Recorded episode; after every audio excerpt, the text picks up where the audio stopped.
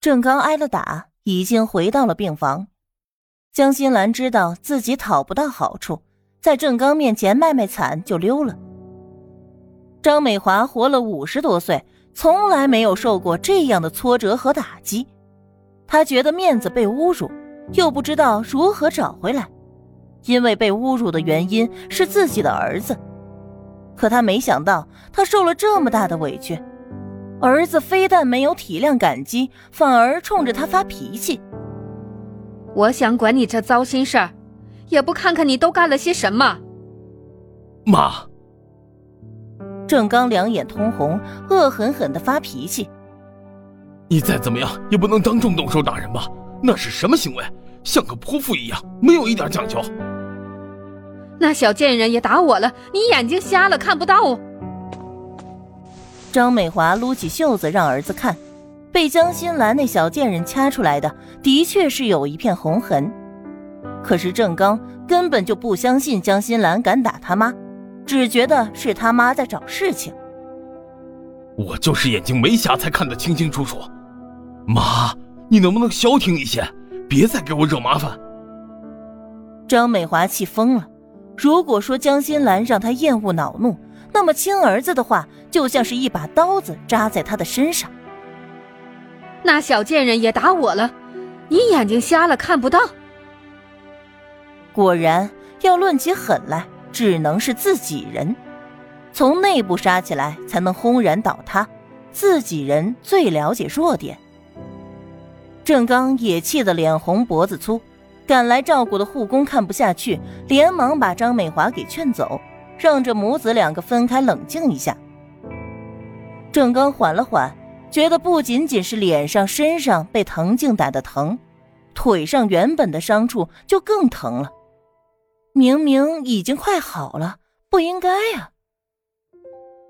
医生去检查了一番，意味深长地叮嘱他要静养，像今天的事情最好就不要再发生了，对于他的伤口恢复不利。好家伙，合着全世界都知道这场大热闹。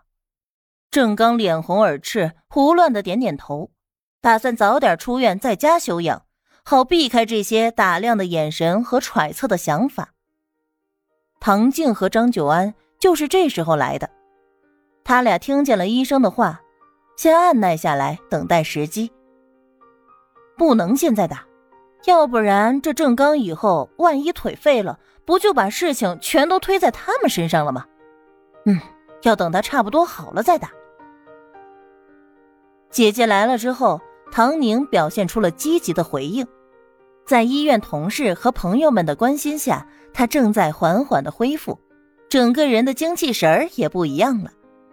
等到郑刚出院的时候，她已经差不多能正常上班了。唐静也没闲着，去找了郑刚的领导还有政委反映情况，强烈要求让郑刚和唐宁离婚。政委一个头两个大，他实在是没想到郑刚居然会犯下如此大的错误，眼下的作风问题丝毫不顾及自己的身份和地位，简直是太不像话了。他只好安抚唐静，试图在中间调节。可是等到他到医院，还没走到郑刚病房，上了个厕所的功夫，就把这段时间的热闹又给听了个全乎。他做工作这么多年，就没见过这样的。出了事儿没想着遮掩补救，反而更加大张旗鼓起来。他不爱惜自己这身皮，也怨不得别人。郑参谋，我这也是没办法，唐宁那边要跟你离婚，坚持让我们出面，你怎么看？周政委一副公事公办的态度，没办法，都是郑刚自己做的。我不离婚。郑刚摇头。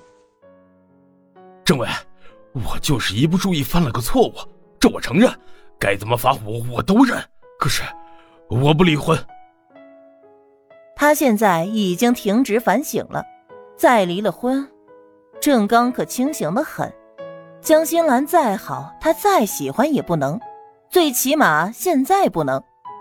就像4年前一样，他可以选他，但他没选。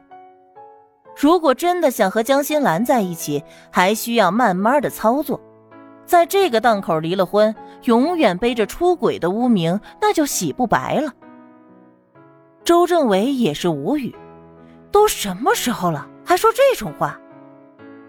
你们都闹得这样了，或许离了对两个人都好，真没想过。没有，我跟唐宁，我们有基础感情，我没听到他亲口对我说离婚，他姐姐说的做不了数。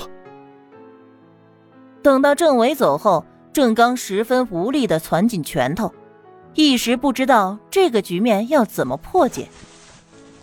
唐宁，全都是因为他，所有的症结，所有的麻烦都是因他而起，必须要找机会。很快，这个机会就来了。郑刚出院的那天，唐宁居然露面了，他把郑刚送到医院门口。唐宁，宁宁，你好起来了，我很欣慰，比我自己的腿好了还要高兴，真的。郑刚自以为真诚的道歉，对不起，不管是不是我的错，总归是因为我把你搞得这么难堪，在医院里丢了面子，你怎么闹怎么气都是应该的，想要我怎么做，尽管开口，只要我能做到，只要你能再给我一个机会。宁宁，我们做了4年的夫妻，不是1天2天，这个世界上没有人比我更加了解你，我保证以后更加用心的对你，好吗？看着唐宁脸上并没有露出厌恶的神情，郑刚打蛇随棍上，抓住机会表白自己，试图把大部分问题都推到江心兰的身上。如果你担心的话，我找人把她调走，调得远远的，以后都不会出现在我们面前。你说我能提条件，只要你能做到就行。唐宁终于开口了，郑刚发现自己第一次那么期盼他老婆对他说话。他老婆的声音清冷好听，这让最近在张美华和江心兰中间疲惫不堪的郑刚获得了一丝治愈。他在心里忍不住感慨，唐宁还是有唐宁的好处，安静省心。从各方面考虑来看，若非万不得已，他都根本不想换个老婆。对，只要你说，我就是不要这条命也给你做到。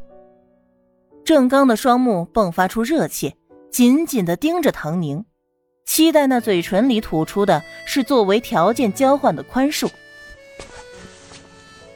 不需要你的命，离婚就好了，明天的日子就不错。上午10点你有时间吗？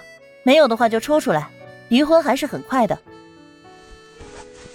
唐宁抬起手看了看时间，之所以不是今天去离婚，是因为今天办不成，还有人物没到，给他1天的时间享受最后的宁静也足够了。